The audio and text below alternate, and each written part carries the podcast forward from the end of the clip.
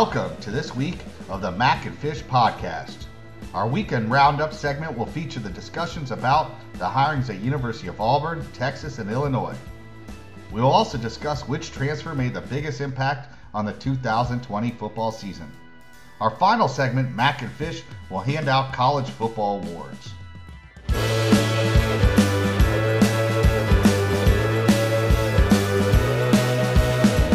Uh, what's going on, everyone? Thanks for tuning in to the Mack and Fish podcast. I'm Coach McKinley Rolle, and I'm here with my co-host Charles Fishbein, better known as Fish. Fish, what's going on? Hopefully, a lot better than last week. I screwed this thing up, so hopefully, we're we're, we're recording it, so we're in good shape. So, all right. Also here with Corey Long. Corey, what's going on? Uh, not much. I mean, I'm still going to charge you for last week, whether whether it showed up or not. You know, it was a, that was a very good podcast. Nobody heard. That was a really good job. Right, man. It's all right. It's all good. We're, we're, we're back, and it's uh it's gonna be better than ever this week, right? But um, we got a couple things we're gonna hop into. Um, obviously, there's been a lot of movement as far as uh, coaches and and taking over programs. Um, Want to get your guys' thoughts on uh, you know hires that intrigue you, hires that surprised you, or or just your thoughts initially on it. Um, so, uh, Fish, Corey, whichever one you guys want to start my well, thing. Well, you you could. Uh, well, you know, I'm gonna talk about you know the Auburn job and the Texas job, but um, you know we talked about it a little bit last week, but uh, we'll talk about it again. Is uh, Bryan Harsin, you know, getting the Auburn job was kind of a surprise because you know you heard all these names and he definitely wasn't one of them. I mean, you it, they basically went through every coach, Billy Napier, Coach Clark at UAB. We heard, uh, we even heard uh, Steve Sarkisian, who ended up at Texas. But um, you know, Auburn, I personally, you know, don't understand, uh, you know, their thought process. We've talked about this before about the whole coaching thing. Uh, you know, this coach is already on the hot seat probably with their fans, and he hasn't even coached a game. And it's just, it's one of those jobs that, you know, I think they're a little bit unrealistic in in at that school, and they, you know, they won the national championship with Cam Newton, and they also uh, under, you know, this coach, they played for another national title under Gus Malzahn, and you just wonder what they're actually looking for in a coach. Like, what are their, what's their criteria to win at that program? Do you have to beat Alabama, you know, 50% of the time? Do you have to win 80% of your SEC games? I just would like to know what the, what they're looking for because the coach they just had won a lot of ball games at Auburn, and yeah, you know they've lost a lot of games in the SEC, but he's had a lot of success, and they're bringing in a coach that's never coached in the SEC. Uh, one thing we learned was though that Auburn obviously is enforcing the new coach to hire hire everybody that was left behind because those guys are all looking for new jobs. And it's just I'm curious to see what happens because Harsin's a great coach uh, at Boise State a lot of the coaches that have come from that program have had a ton of success, whether it's been Dan Hawkins, Dirk Koetter, but they've also uh, Houston Nutt. They've also haven't had success. So you're it's going to be interesting to see what happens with Harris Harsin at uh, Auburn uh, moving forward over the next couple years and what he does with that program. Um, I think what Auburn wants is, uh, you know, Charles, you, you deal with a lot of play a lot of obviously a lot of you know when you're line of work a lot of kids and you deal with their parents and you every now and then you have that dad that can't can't grasp the fact that his kid's not an FBS player, not a D, and he looks at you and he thinks you're a magician. Like you, I'll give you any amount of money. I'll give you a car. I'll give you whatever if you can help my son get a scholarship at Georgia or something and you know you just can't do it because he can't run, he's not big enough, whatever. That's kind of Auburn. What Auburn wants, no human can possibly achieve. You know, I, I they they want to be the greatest college football program on earth. And they're not even the greatest college football program in their state. And they'll never be the greatest college football program in their state. They'll never be Alabama because because they just there's just an inferiority complex they can't escape. And I'll give you an interesting story of something that happened to me this week. Though I, I closed on a I closed I closed on a house, and the woman who handled my wire transfer at, at Mid Florida Credit Union. Her name was Dixie. This is no lie, Dixie, and she's from like Huntsville, Alabama area. So as we're talking, I go, so you know, you War Eagle or Roll Tide, like you would ask any woman from Alabama. And she goes, I went to school at Auburn. And then I knew there was a butt coming. I go, but, but, you know, my family's been Alabama football fans for 100 years. So I guess I go with them and I'm a roll tide. Like even people that go to Auburn would rather be Alabama football fans. So it's like, so what Auburn, what they want will never be achieved. So Bryan Harsin's a great coach. He'll do his five years. He'll probably win 65% of his games and they'll fire him for somebody else. The reason they keep getting good coaches is because they pay well. At the end of the day, you just don't say no to five million dollars a year. It's just it's it's you know at a certain they they know what they want to do. Harsin wasn't their first choice. I don't think he was their 21st choice, to be honest with you. But he's a guy that they got. I think he's a pretty good coach. So I don't think it's a bad hire. Do you think he realizes he's already on the hot seat? I think. I mean, yeah. I think you know. I mean, you know. You know what you're getting into when you take that job. I don't. I don't think. I don't. I don't get the imp- imp- impression that he's that he uh, that he's gonna feels like he's gonna get treated differently than Gus Malzahn was. Yeah, but you're you're, you're going into to that job, and, and Fish, you know, you hit on it last week. You know, you're get, going into that job knowing that you're gonna probably get fired in four years. You know, because you're not gonna beat Alabama consistently. Jimbo Fisher is building a monster at Texas A&M. You're not going to beat LSU consistently, so that's that's your side of the that side that side of the division. Then you look at Florida, UGA. I mean, it's like going into the the, the Lions den, you know. And I mean, he's he's a very good coach. Um, I'm sure he's going to have a lot of success, but the people at Auburn want championships. You know, they fired uh, Gene Chizik, you know, who won a championship for them. So let's let, you know, let's be let's be honest. I mean, that's a tough job. Win win is a relative term. Let's let's you know he was there on the sideline when it when Cam Newton won a championship. No doubt, no doubt. But the fact of the matter, he still was the coach. I agree with yeah, you. Yeah, coach is a relative term again. All right, let's see. But Corey he was on the sideline when Gus Malzahn offensively coordinated a national. But Corey, most most listen, they knew when they hired him. Listen, they hired him at Iowa State. He was like six and thirty, so it's not like they yeah. didn't know yeah. that he wasn't they the did. next coming of uh, you know Bill yeah. Parcells here. All right, like so we understand that when they hired him, but he's like winning a national title. I guess got it got him very little cachet. They didn't they didn't give him much. Again. Yeah, I know. Yeah, but but you're all right. So you're basically saying if I was on the sideline, they would have won against. They would have won with Cam Newton. You know. Listen, I probably, I'm, probably. Listen, I got a I got a big ego, but I don't know if I believe that. What I mean, you talk about it. You spoke to somebody that is from Alabama, and she cheers for Alabama. It's kind of a different dynamic than Florida State, Florida, Miami, where the states evenly divided among the fan bases. Like nobody monopolizes or owns the state of Florida. I know fan bases among the three schools think they do, but they really don't. Where like Alabama and Auburn, Alabama's the number one school in that state, will always be the number one in this, that state. And like Auburn doesn't understand their place. It's like they're upset that they're number two. Well, you know what? That's like being a Clippers fan in LA. You know what? If you want to be number one, go cheer for the Lakers. You know, if you want to be the number one school in the state of Alabama, go cheer for Alabama. It's not that Auburn's a bad school. I, I think it's a top 10 to 15 type program. They could compete for national titles, but they aren't Alabama. And that pressure of that for that coach. I mean, you look, Tuberville won, I think, six or seven in a row. The one year he lost, he got fired. Mm-hmm. You know, and it's just, I don't know. I just, it's unrealistic. I, I, you know, this coach is is going to be in the same position.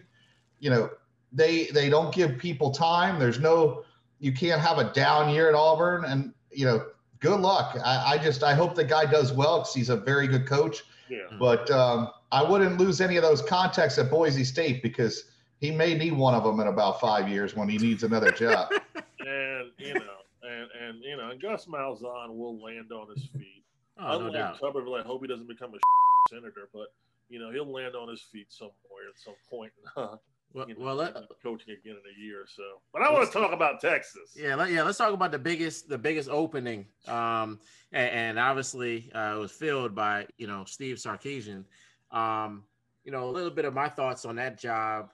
Um, obviously, this was done before it was ever open, right? Um, they had their guy. They knew what they were doing with, with Herman.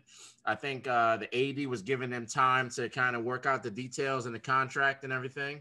Um, they, you know, they really didn't target anyone else. Um, you know, obviously there was smoke about Urban Meyer, but they, you know, Steve Sarkisian uh, was their guy. Now, I think Steve Sarkisian is a very, very talented coach. Um, I think he'll have success at Texas.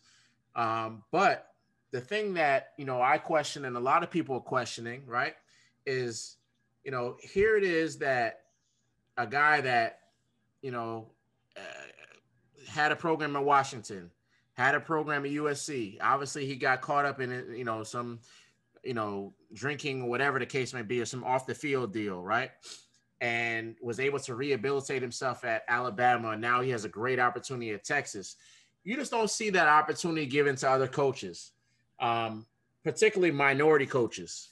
Um, and that's something that you know I look at, and I, I'm sure other coaches, you know, minority coaches look at that and say, "Hey, you know, when we have gotten an opportunity to mess up, you know, to fail two times at a job, you know, really, really mess up and then get a great opportunity, you know, because I work for Nick Saban.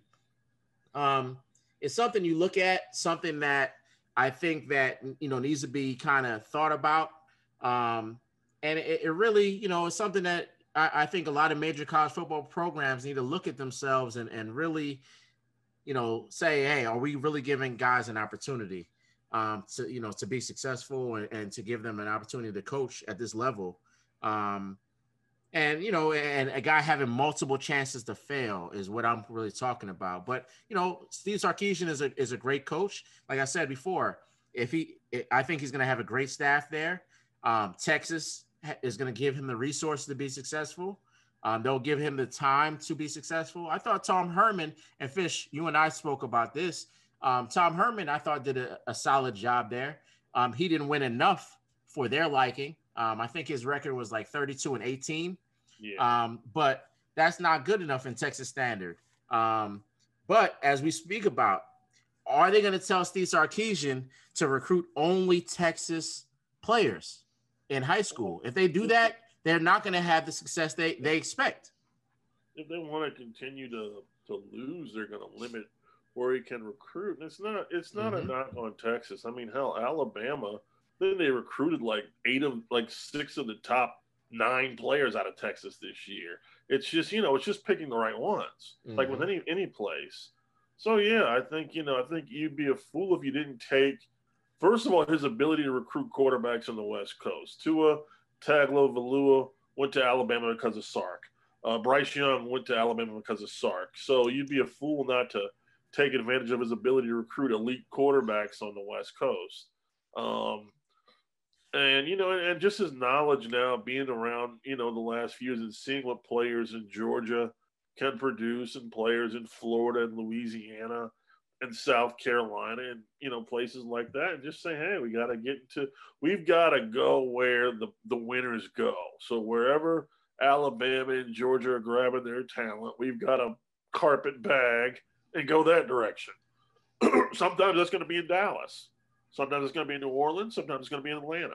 You know, sometimes it's going to be, hell, sometimes it's going to be in, uh, you know, in New Jersey. And you got to be willing to go to those places. So, uh, you know, that's the main thing. Um, um, you know, getting getting getting to your earlier point, uh, I was, th- you know, when you when you brought this up, it was like thinking college football needs a Rooney Rule, but how the NFL needs a Rooney Rule. They have one, and they can't even execute it. It's like they're now offering like team like, all right, all right. If you hire a black coach in the NFL, we'll just get you put you in the playoffs once every three years. Like they just start just give them anything. Like we'll give you three victories to start the season. Like it's a joke. It's a joke, and it's not. I don't expect it to change. Uh, our our our, our um, you know, our our our our leader in the clubhouse right now is Mike Locksley, who's won like eleven percent of his games and still manages he managed to actually like level up after going what two and twenty six in New Mexico. Yeah, but, but, but Maryland, you know, which I think is one of the greatest. Yeah, absolutely. But Corey, I'm, I'm, my point is to you is this, you know, let's look at the jobs that Mike Locksley's taken over. Right? Yeah, oh, no, I mean, he's a bad you know, coach, a good coach. Yeah, I, I, just, I, I, just don't think actually, that, that's. Actually, got a, he actually got, got a Power Five job coming off like a two and twenty six record as a coach, which is some progress. well, Mar- Maryland's a good jo- Maryland's a good job or was a good job. I mean, at least you're in a recruiting area. Yeah, he can that, win there. He that can you win can win there, and and you know he could go get athletes and play in the Big Ten. You know, in the Big yeah. Ten, he could get faster guys than most of the teams I mean, in that conference. number one linebacker in the nation. A, a yeah, well, so. he got he got he got the number one and two um, linebackers out of the state of Florida this year. You know. Yeah. Yeah. So yeah, but I, am just saying it's not. You know, it's New Mexico. his first job that he took over. Uh, well, it was actually Illinois, and then it was New Mexico. And again, two hard ass places to win at, right? Yeah, tell, here's a funny thing about New Mexico. He's the only coach to actually have a top end recruit commit to New Mexico on national TV. So. no, well, Lo- listen, Locksley's been no. a phenomenal. Locksley's been a. He can recruit better than anybody in Florida State. All right. No, no, but listen, Locksley's the best recruiter, one of them in the country. I mean, when he was at Illinois, he got um, the the corner and also the tight end that went into the NFL. I mean, this guy uh, landed elite guys. I remember, you know, mm-hmm. he's always landed elite guys wherever he's been. So it's not surprising that he's having success. Um, you know, I'm gonna jump in on the whole thing. I, I'm looking at Sark's record. He's 34 and 29 at Washington and 12 and 6 at USC. All right. There's not many other coaches that are getting another opportunity with that record. Mm-hmm. Forget Texas. Mm-hmm. He's lucky he's not starting back at Louisiana Lafayette. All right. and, you know, and, and, Texas wants to win. And this, I, this is what you're, I, I'm not going to say he can't win. I think he's a hell of, can't win. I think he's a hell of an offensive coach. And he may have changed and became the second coming. All right. But his record don't lie either. Mm-hmm. All right, he has not. He didn't win. A, I mean, he. You go look at his record at Washington. He was a a, a seven and six coach every year there. Yeah. Like Washington's a good program. Yeah. You know, at USC he went nine and four, three and two before. You know, he's twelve and six total. So you didn't get to see what he was going to do, but it didn't look pretty in year two when he was three. I, I just, if you're going to fire Tom Herman and you're gonna you're gonna go hire a coach with a worse record, mm-hmm. then I, I just I'm once again I must have got done the wrong things growing up, going to high school. I should have been an administrator or I should have been a head college football coach because I can't believe that people that make decisions at these schools are allowed to continue to make these decisions. Yeah, but it's a it's a Nick Saban factor, fish. Yeah, it's a Nick Saban that, factor. All right, so you're telling me some guy smell on him. Oh shit! So, so you're saying there's some guy that works in the uh, that cleans the the locker room that should be a head coach at like you know Westlake High School in freaking Atlanta? I mean, like well, I'm gonna go, I'm gonna go beg for a freaking internship there just so I can move up. Hell, hell, but am I get will I get will I get hired? Will I finally get hired? Wait a second, wait a second. Two four two four seven has an opening for like now that Barton sit like if I go get a job in Alabama, will two four seven hire me to run their scouting and actually have a guy that knows how to scout now? you know, I, they'll actually have real good ratings instead of the bull. hey, all right.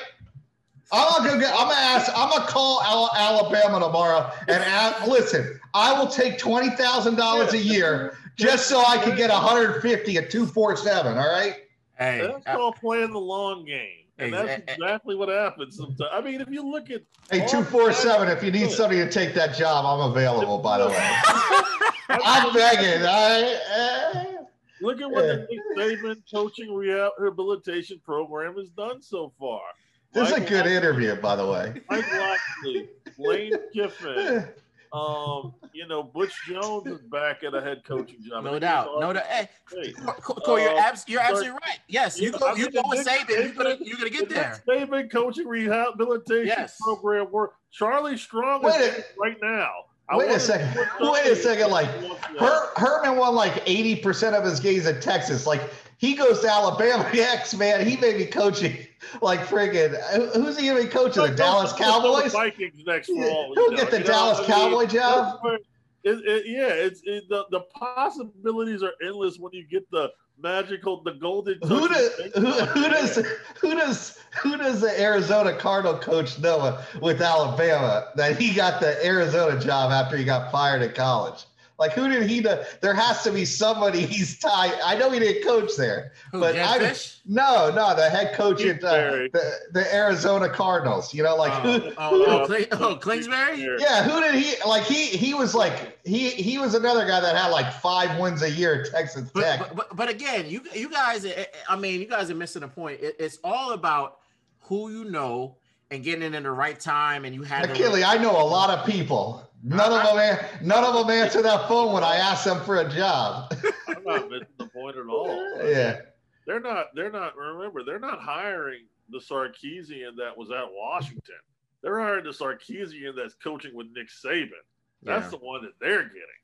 You know, they he's now a Nick Saban product. That's a whole different thing, man. That magic that touches Saban. I mean, it carries a lot of weight. And you know what? It should because they're playing for their sixth national title in no doubt. years. No doubt, no doubt. Obviously, he's the best. Co- in my opinion, he's the best coach that in my lifetime. You know, um, obviously next to Belichick, but you know, I mean, it definitely means something. Uh, it definitely matters. Um, you know, listen, there's no question. He's he's. I agree. I think he's the best coach of all time. Yeah. I mean, what you know, Corey talked about it before. What he's done at Alabama is like you know historic levels. You know, like he, people sit there and go, well, you know, they bring up this coach, that. Co-. What he's doing is never going to be done again, and it's un it's unheard of. Maybe fish. fish. What what did we talk about the other day? We said you would hate to be the next guy after that job, right? Because you know you, your expectation level is going to be so unrealistic that no matter what you do, you'll never be Nick Saban. Yeah. in their what, eyes. What's amazing is that how many coaches have told me it's hard to work for Saban, but they're all lying. They're all lying. They're all lining up for that. They're all lying. Taking those thirty thousand a year analyst jobs yeah. just to get in that rehabilitation program. Hey, listen, he could he could cuss me out every single day because that check at Alabama clears every two weeks. All right, there's people I've worked for that have been very nice but, that I'm still waiting to get paid for. But, by he but, can, he can mother f me every single day. But but but realistically, realistically, there's nothing he could say, McKinley, that my wife, my dad, and family members haven't told me before about me. All right. But but but, but honestly, honestly, if you go to Alabama and you work for Nick Saban, you you're under his tutelage, whatever case may be, you're going to end up in a better position than when you came in. I'll, period. I mean, every, every coach has done it, has, has gone somewhere, and they've had success. You know, I mean, roll tide, roll tide. I'm ready to go. I'm moving to Tuscaloosa. Well, well, that a Major Applewhite. He just never was able. he was not a graduate of the rehabilitation program. Yeah, he he he he, he must have missed the class. He, he failed. He failed miserably. He did something wrong to somebody at University of Texas because honestly. Yeah. yeah. Well, hey, let's uh, the other job that um that kind of interests me, or I think will be um I'm I'm excited to kind of see him back in college football is uh, Coach Bielema, um, at you know at Illinois. Um, obviously, we just talked about it. it's a tough job to win at, but I think he's going to have a great staff. He knows that part of the country. Um, I think his style of football is going to work for Illinois there.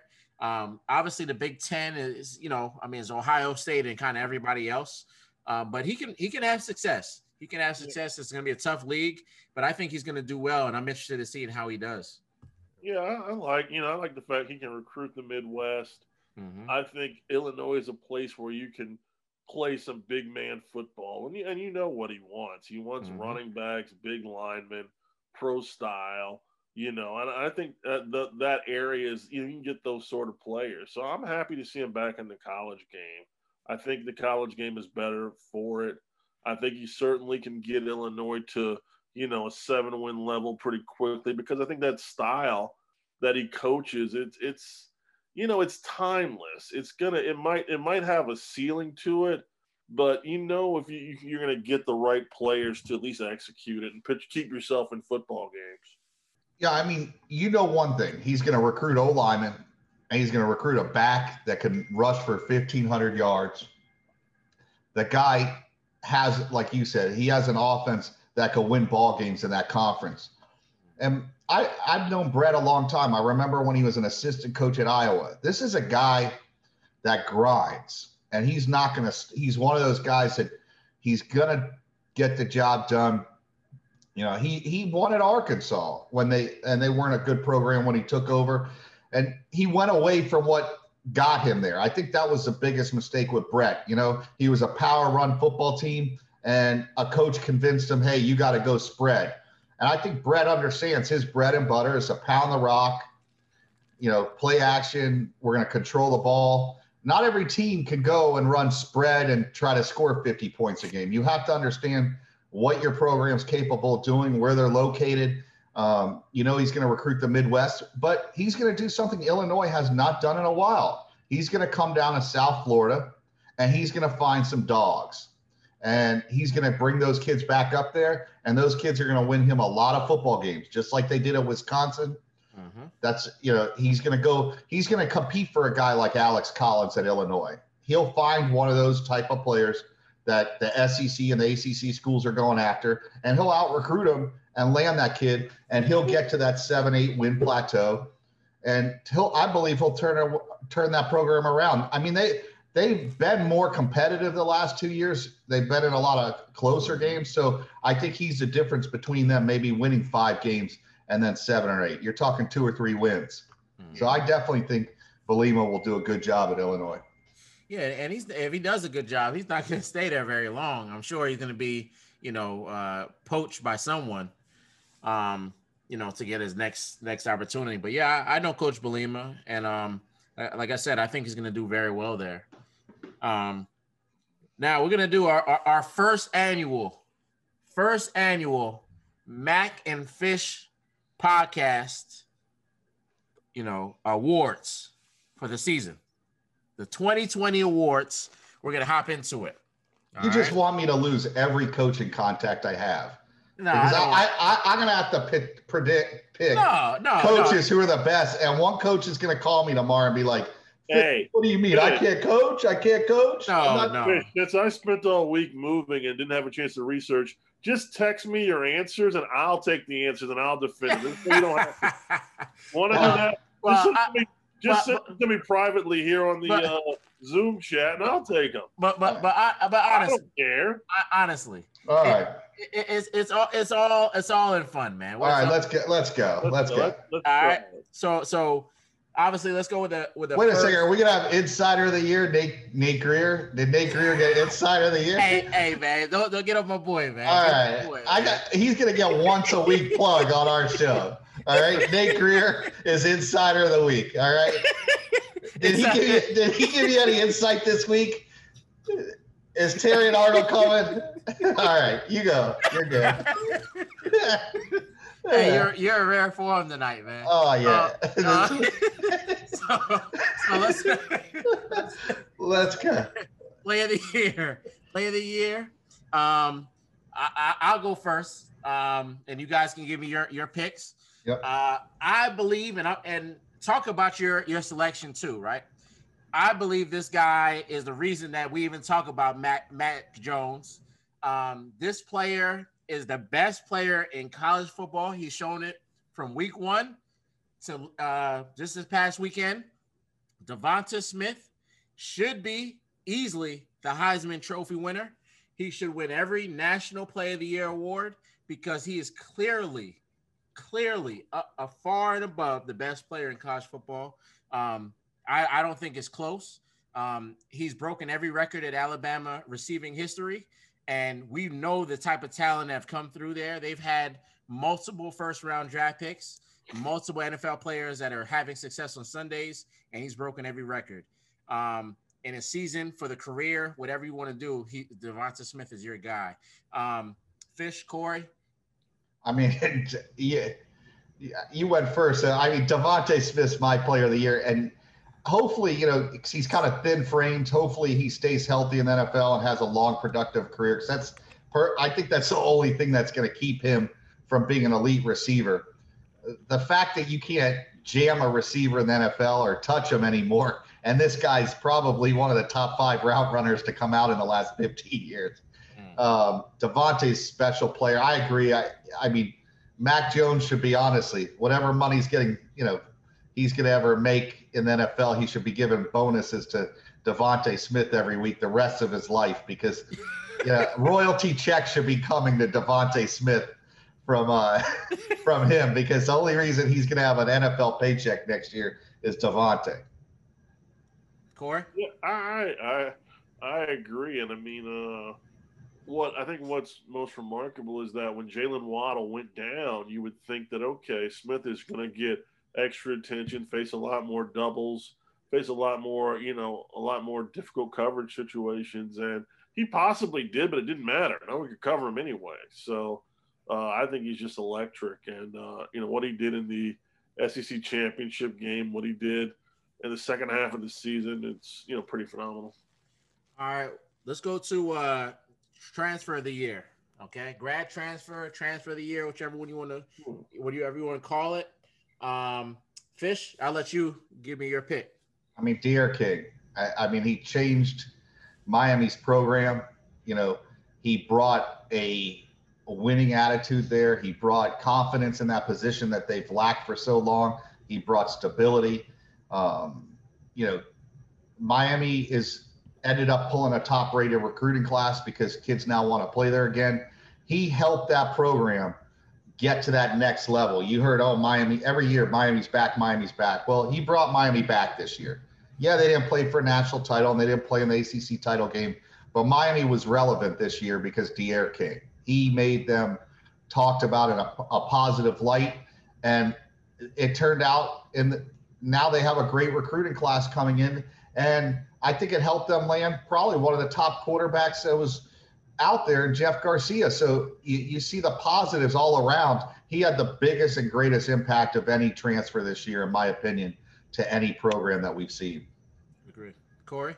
Uh, yeah, you, you can't disagree with that. Uh, I, I, actually covered the uh, the Cheez It Bowl, which uh, Miami played Oklahoma State in. And, uh, you know, unfortunately, he suffered a torn ACL on a non contact injury. But you see you see the effect that he had on the team. You see the way the team rallied around him. And you know, talking to Cozy Perry, their backup quarterback after the game, and Cozy had, I think, the best game he had as a player at Miami. Mm. And he and he owes a, and he owed a lot of that to King. The King really taking an interest in him and helping him change his work ethic and teaching him how to work. And he said several times that you know, he owes a lot to King by just helping him understand how to take the job of quarterback much more seriously. So, really, when I look at King, the effect isn't just in his play, which has been phenomenal. The effect is in how he's carrying everybody else with him. That mm-hmm. is that's really where he's taking it to another level. Yeah, no, I remember um, Fish when you went out to uh, to a couple of Miami's practices, and um, and King was out there, and he talked about how many or Coach Coach Diaz had a um, had a different swagger about him. You know, he had this kind of smile, and, you know he knew what he had in D'Eriq King, and um, obviously the talent. Everyone was kind of buzzing. You know, down here in South Florida, the buzz was out there about you know what type of player King was and the effect that he was going to have on the program and the team. And you you see it, it's evident. Um, I don't think there's any question that he has had the biggest impact of any transfer uh, for a college program. He's changed the direction of Miami's team, and he's going to make them a top 10 program next year uh, because of his uh, of, of his being there. Um, I, you know, I, I, love him as a leader. You could tell that everyone is kind of galvanized around him. Um, and, and, the fact that they bring in a top rated recruiting class um, and they have, you know, Coach Lashlee um, that you know is one of the top you know call, play callers out there in the country. Um, I, you know, I, I love to see where Miami's program where they're going. I love the direction they're taking it, and um, I think King is a big part of that. So yeah, I, I, you know, it's no doubt. I think King is the transfer of the year. With uh, well, let's let's go to the let's go to coordinators. So, so um, offensive coordinator year. Who do you got? I've got Jeff Grimes of BYU. You know, I you know how I've been all year um, BYU. I thought that one they had one of the most dynamic offenses, very balanced. Uh, you got to see them in a bowl game. They they could keep you off balance with their quarterback. They called, you know, if it's third and eight, he would dial up plays to get that first down. Um, I thought BYU offensively could have hung points on any team in the country. They had one down week uh, that kept them from an undefeated season when they play Coastal. But Jeff Grimes would be my coordinator of the year as far as offensively. I thought he did a phenomenal job with BYU. Yeah, um, I'm going to go with uh, Coach Lebby from Ole Miss. Um, you know, I think that you know the for the production and the uh, the level of play uh, competition they go against on a weekly basis. You know, you see the production they put put together, the yards, the touchdowns. Um, he has Ole Miss. I think they're number three in total offense, um, but they look completely different. You know, they look completely different. Uh, there's a reason why you know Luke Altmyer uh, chose to decommit from Florida State and wants to play in that offense at Ole Miss. I think that has a lot to do with it. It's an offense that players want to play in, and I think Coach Lebby had a lot to do with that. Uh, Corey, you may have to be the tiebreaker here. Offensive uh, coordinator, offense coordinator of the year. I'm going with the I'm going with the uh, two-headed monster of Willy Korn and uh, Newland Isaac at Coastal Carolina. And I'll tell you what you end up finding is that when you go out to these uh, G5 schools, even the more, especially the lesser known G5 programs, you find young coordinators that are able to do creative things, able to do different things. What Coastal does with the triple option, running it out of the gun, running it out of the pistol, still having the old style Nebraska triple option keys and reads and stuff. It's a you. I feel like I'm seeing maybe not the next great offense per se, but an offense that's definitely going to find its way into major Power Five schools. Like, you know, Charles and I are watching. I think we were watching the Coastal BYU game, and we're chatting, and it's like Nebraska should be running this offense. This is probably the best offense for what Nebraska's always done well, but updating it to where, you know, you can get a better trigger man to do it. So you know, I, I watch Coastal a lot this year. I really, you know, even the bowl game. So I just like that offense. I feel like it's just. I like the idea of seeing. You know, you you do have to go to the G five or to the F, FCS to Division two to see the offenses of the future, to see what the next big things are. And I feel like the offense that they're running at Coastal is going to make its way into a lot of Power Five programs, especially the ones that need to change up things to, to compete. Yeah. Well, good point. And they could find the per, you could find the personnel to run it even more efficiently than Coastal does. Like the yeah. quarterback at Coastal isn't like some dynamic player. He he's not the he's a good enough athlete. He has a slightly above average arm. So you could find guys to run that. And I, I mean, can you imagine having Lamar Jackson run that same offense? I mean, yeah, it'd be unstoppable. And you know, Willy Korn, a former top top prospect. Uh, you know, back in the day, I think he went to Byrnes High School, if I'm not mistaken. Byrnes High School, yeah. Clemson, and then he went. Then you know he left Clemson to go down to an FCS program, and that's where he kind of learned a lot of that offense at. So you know, I love it. I love when I can see something new and something fresh. All right, D coordinator of the year, Fish Corey. we got? Fish, Fish. You start off with that one. I know got I, have got two guys, so I'm going to give it to two guys the award. A politician here, man. Yeah, Mike Elko and Alex Grinch, I think, are the two um, yeah. guys. I, I, just think what they've done at those programs. I mean, Texas A&M two years ago. There's a reason why Jimbo wanted to hire Mike Elko at Florida State, and and by the way, whoever turned him down on that decision, I I hope it was worth it. Uh, but Mike Elko is a phenomenal coach. You watched him last night how many times you saw five, six, seven guys around the guy that was getting the ball. The tackling in this day and age of, you know, where guys are missing tackles, and that. Texas A&M is very clean on that side of the ball. I mean, they make mistakes, but you have to earn it against them. And they're very physical. I, I think you watch them, they punish guys after they get the ball. So you know that, hey, listen, next time you come in my area – this is what you're going to get.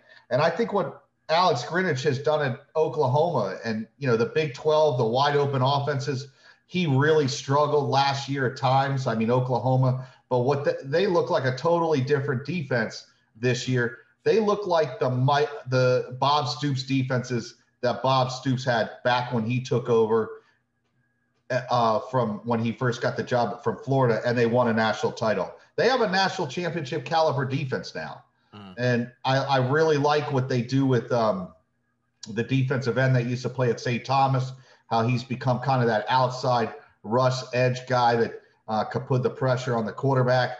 Bonitto. Uh, yeah, Bonitto. They're very aggressive on that side of the ball. You, you notice even their small corners cover well. Like you don't see their mm-hmm. guys just getting, uh, you know, mossed all the time by uh, you. I mean, that Bradley Hines kid must be five seven. I, I, five, he's like five seven, five eight, and he flat out can cover. Mm-hmm. I mean, guys don't get open on him. So I think if you take this guy and what he's done at Oklahoma and the other guys done at Texas A&M, both of them have top, I believe, top ten defenses this year in the country. Um, Texas A&M was ninth. Um, Oklahoma's was a lot better this year. Uh, they got up in the top 20, I believe. So I think both of those guys uh, deserve uh, coordinator of the year for defense. How about you, Corey? Uh, Brad Lam- Lambert uh, at Marshall, who I thought uh, Marshall had a really bad offense this year. They had a good record. Their offense was atrocious. Well, we're doing and, defensive coordinator, I think. Dude, yeah. That's what I'm saying. That's what I'm saying. All right. All right. Let me finish. Thank you. All Their right. offense was bad, and I mean, but you look at what Marshall did. I think they were number one in scoring defense for most, if not all, of the year. Uh, Lambert was a Broyles Award finalist. Mm-hmm. Uh, they took a, you know, Conference USA, not always a conference known for defense. So they were able to really manufacture a heck of a season by playing a lot of 14 to 10 type games. And, you know, late in that season, Marshall was undefeated, I think, through eight games. And late in the season, when their uh, offense predictably gave out against that powerhouse known as Rice. They just couldn't hold on anymore. But I thought Lambert, I thought he had, you know, I thought their defense was smothering. And at that level, they just killed teams on D.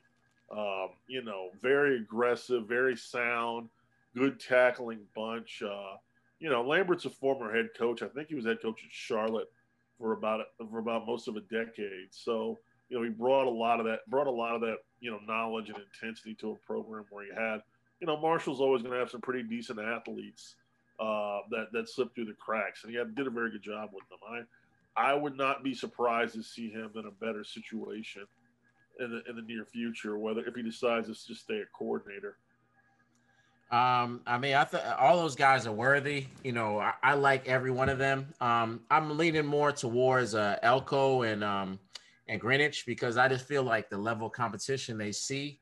Uh, I mean, obviously you can't, you know, put that against Marshall. They play who they play, but I, am going to tell you guys who impressed me and whose uh, whose stock is extremely high. Uh, he was a, a Broyles Award finalist. Is uh, Marcus Freeman. I knew you were going to say that. I I, I. You know, I, hey, I, I I'll be honest with you.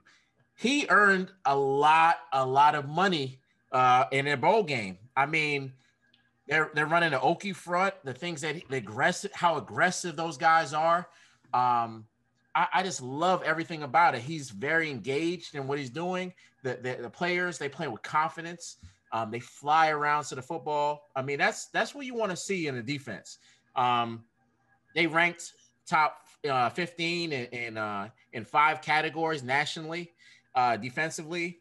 I mean, he probably will not be at Cincinnati next year because he's going to be able to pick where he goes uh, as far as a coordinator, and he'll probably be uh, in line to be a head coach um, if he continues to have success he's having. But um, I, I, really like Marcus Freeman and what he's done at Cincinnati. Yeah, he's on he's on the radar. I mean, Auburn, LSU, Ohio, a lot of top programs are interested. So, yeah, you know, we'll see where he ends up. Don't go to Auburn. No doubt. No doubt. All right. Uh coach of the year. Coach of the year. Uh Corey, we're gonna start with you. Who Jamey you got? Chad, Jamey Chadwell. You go undefeated at Coastal Carolina, you're the coach of the year. Sorry. Jamey Chadwell. That's not even uh, Luke Fickell's right there too, but I think Luke's. I think we all know what Luke is capable of. Jamey Chadwell came out of nowhere, and I mean, you know, you, you, he's out there running like a five foot eight, three hundred pound center You know, they're just they're that is a that is a island of misfit toys at Coastal Carolina when you watch them. And you know, then watching their first game of the year against Kansas, you realize that um, on that island of misfit toys, they have some really legitimate, you know, a couple of kids that I think will end up playing on Sundays. But overall, I I just I just think what he did this year, where he did it, is pretty incredible. Mm-hmm. I'm gonna go uh, fish. I, am gonna hop in here. Um, there's two guys on my radar. Um, I, I, I Corey, um, you know, Coach Chadwell, he, he definitely deserves um, accolades. The so does I think Tom Allen could be yeah. considered there as well. But I'm gonna go with I, I have two picks too. It's not a po- politician, but I just it was tough for me.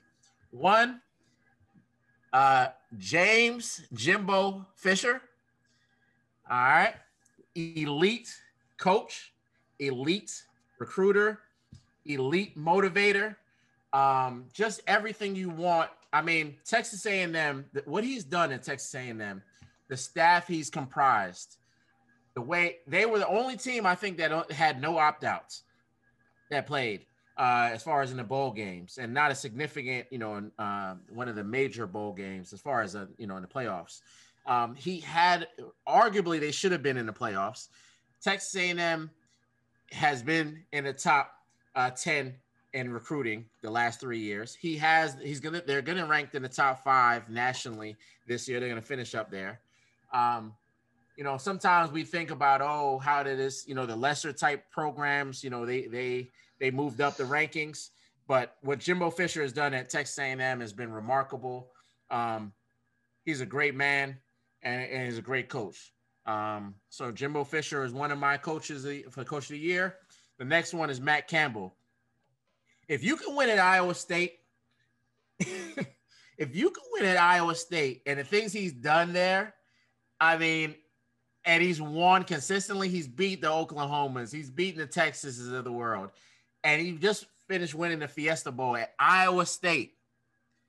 Remember, the quote that I think rings out to all of us in the football world is um, we don't have five star players, we have five star culture. And he has those guys believing in Iowa State. Now, I don't think that he's going to be there very long, but and I think Iowa State, you know, I, I, I don't know how long he could have the success that he's having at Iowa State, but uh, Matt Campbell is uh, the job he's done there is re- is nothing short of remarkable. Wait a second. You first off, you said you did you say Jimbo Fisher? I got to check my headsets. You said Jimbo, right? Yes, sir. All right. Wait a second. I need to ask you. Did Jameis play for Jimbo this year? No, he didn't. Oh, wait. Did they lose to any teams that were the uh, lesser than them? Like, did they lose any of those games this year that he always finds a magical way of losing? No. Oh man, I thought Jimbo couldn't coach.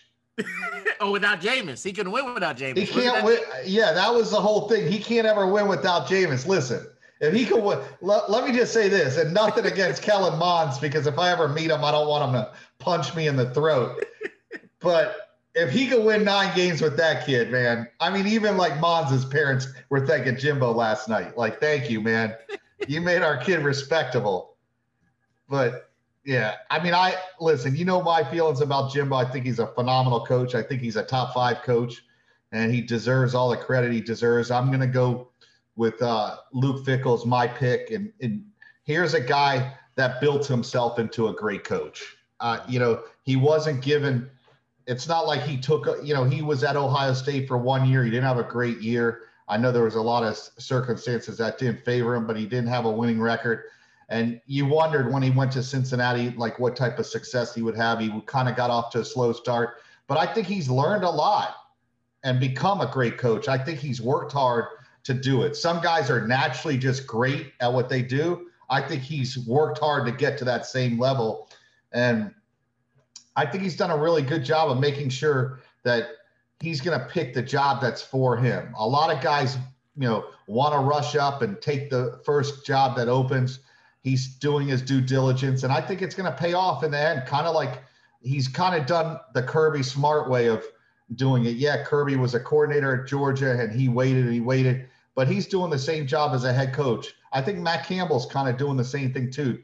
don't just take any job. Make sure that you can continue to do it your way and have that same success because you look at Scott Frost. Scott Frost was the guy two years ago. Mm-hmm. And I think Scott Frost is a hell of a coach. I think he could go somewhere else and win a lot of ball games. But he tried to bring that same formula to UCF, I mean, to Nebraska that he won with the UCF, and they're totally different programs. You have to adapt, hmm. and he hasn't adapted, and hopefully he does adapt.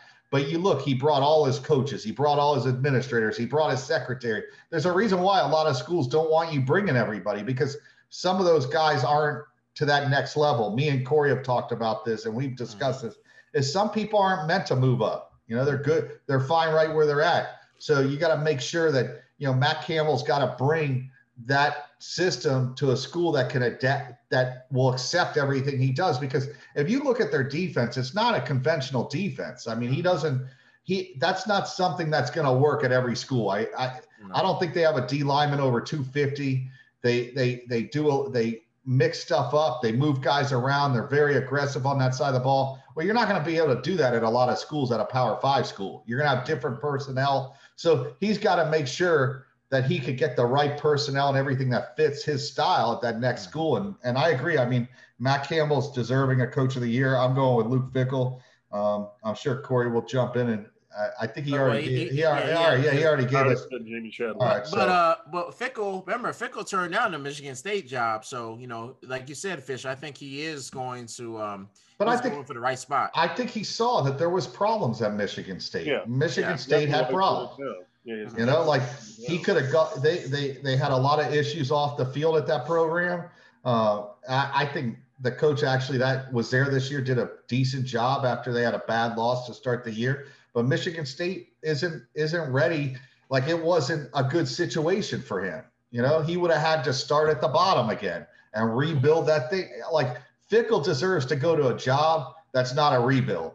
He's yeah. done a good enough job that he should be able to go in there and that job's already established as a decent job. And I, you know, it's weird. I feel like, and we're at a point where I'm not sure what Brian Kelly's win total is at Notre Dame, but we all know that Notre Dame gets kind of weird when you when you approach the wins record because oh god, what's his name has the wins record? Knute Rockne. Knute Rockne has the wins record, and it's like you know you don't touch you don't touch Rockne's it record. So I wondered if both Luke Fickell and Matt Campbell are eyeing that Notre Dame job, and they're just it's going to be like it's going to become like a like a Ali versus Frazier yeah, situation. Where, where, where, where is uh, Brian Kelly going? Well, this is the thing. Uh, I'm gonna jump in, McKinley. Mm-hmm. I've heard Brian Kelly on Colin Cowherd's show at least two or three times, and the one thing he's brought up, and he's brought it up, that Notre Dame has a shelf life for a coach. He he knows it. He said it. Yeah. He's like, listen, this isn't a 20 year, 30 year job. He goes, I'm not going to be there that long. He goes, you can't coach at Notre Dame for but like 10 years or 12. Like there's a shelf life, and you got to get out. And I think he understands that. Like his ceiling is was this year maybe next year. But I, th- I think Brian Kelly has looked for a way out. You know, I think if something else came open, um, I, I know from somebody that I'm friends with, he was interested in the FSU job when it came open. I'm not saying he would have taken it, but he has his feelers out there. Don't, don't, don't say that. Don't say that. That don't say that. Listen, that comes from a coach that I know that was going to be on his staff. So I, it's you know he was interested. I'm not saying he interviewed or he was one of these uh, war champ uh, made up stories like uh, Bob Stoops, but uh, you know Hey, listen, man. I, we don't blow smoke up people's butts here on the Mack and Fish podcast. All right.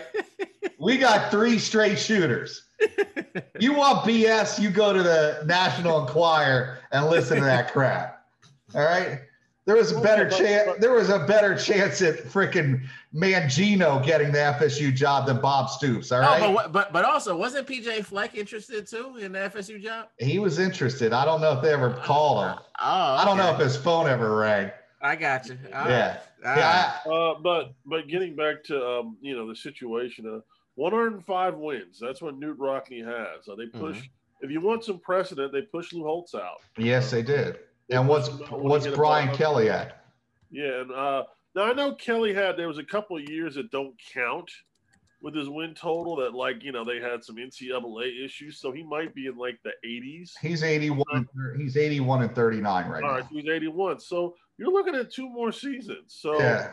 I'm gonna go out there and say that I think both Fickell and Matt Campbell are eye. They're like, you know, two years from now. Well, I think that's one of the jobs that PJ's Yeah. interested in. I mean, PJ's. I don't know. they he- gotta win a few. Hey, they hey, hey. his belt in Hey. Y'all, better y'all better hope that uh that Urban doesn't want that job. Urban's gonna be the coach of the Jacksonville Jaguars. Okay, Yeah. pal. Urban, Urban's already the Jaguars coach. Urban sees that NFL money. His whole, his whole and he see, he sees freaking Trevor Lawrence too, man. He that- needs to. that- that He's like- family money. He's like, this is my Tom Brady, and I get, I get, and I didn't have to discover him. All right, like Con family He didn't- money. He didn't roll. fall off the scout team with the Patriots. All right. Yeah, exactly. Uh, all right. Well, the last last award, We got another award. the la- last one, last one, and this is a little unique. This is a recruiter of the year. Oh, was it the Uh, guy um, who recruited the players? Yeah, yeah. So I, I'm going to uh, I, I'll lead this one off. Um, I, I did my little research on this, Oh, and, and- and- and this is this. I, I think this is unprecedented. I've never seen this before from a recruiter. All right. You guys let me know. Did you call Have you- Josh Newberg and ask him like who, No, I, I, like who, I, I, who, don't. who won the award for two four seven no, recruiter? no, I, I I don't ask Josh for anything. You know, All right. but but this guy landed one, two, three, four, five five star players and one four star player. Uh, Char- Coach Charles Huff from Alabama. I know Coach Charles Huff. He recruits. Da- he recruits Dade County, Broward Hey, County. He's hey, a great hey. guy. Uh, well, God. shit, he, he he's gonna be able to, and whatever school he wants to go to in the future. He's at Alabama now, Yeah. but I'm gonna tell you, he's gonna always have a job. So you're if- saying you're saying he's going to re up my recruiting service out of pocket this year. Absolutely, because he, Yeah. he he he Can I take credit for recruiter of the year then? Because he, I deal with What, him. what position? What position does uh, Huff coach? What's his run, coach? running running backs. You running know what? FSU has a tight end position open. Pay this guy a million bucks to be your tight end coach. He's Seriously. not leaving Alabama. To He go. ain't leaving Alabama. What do you mean? A million dollars to be a tight ends coach, the first million dollar tight ends coach ever. Just give heck, give him, give him, give you know, just just so you can have somebody that can recruit Hey. County. Listen, you- listen.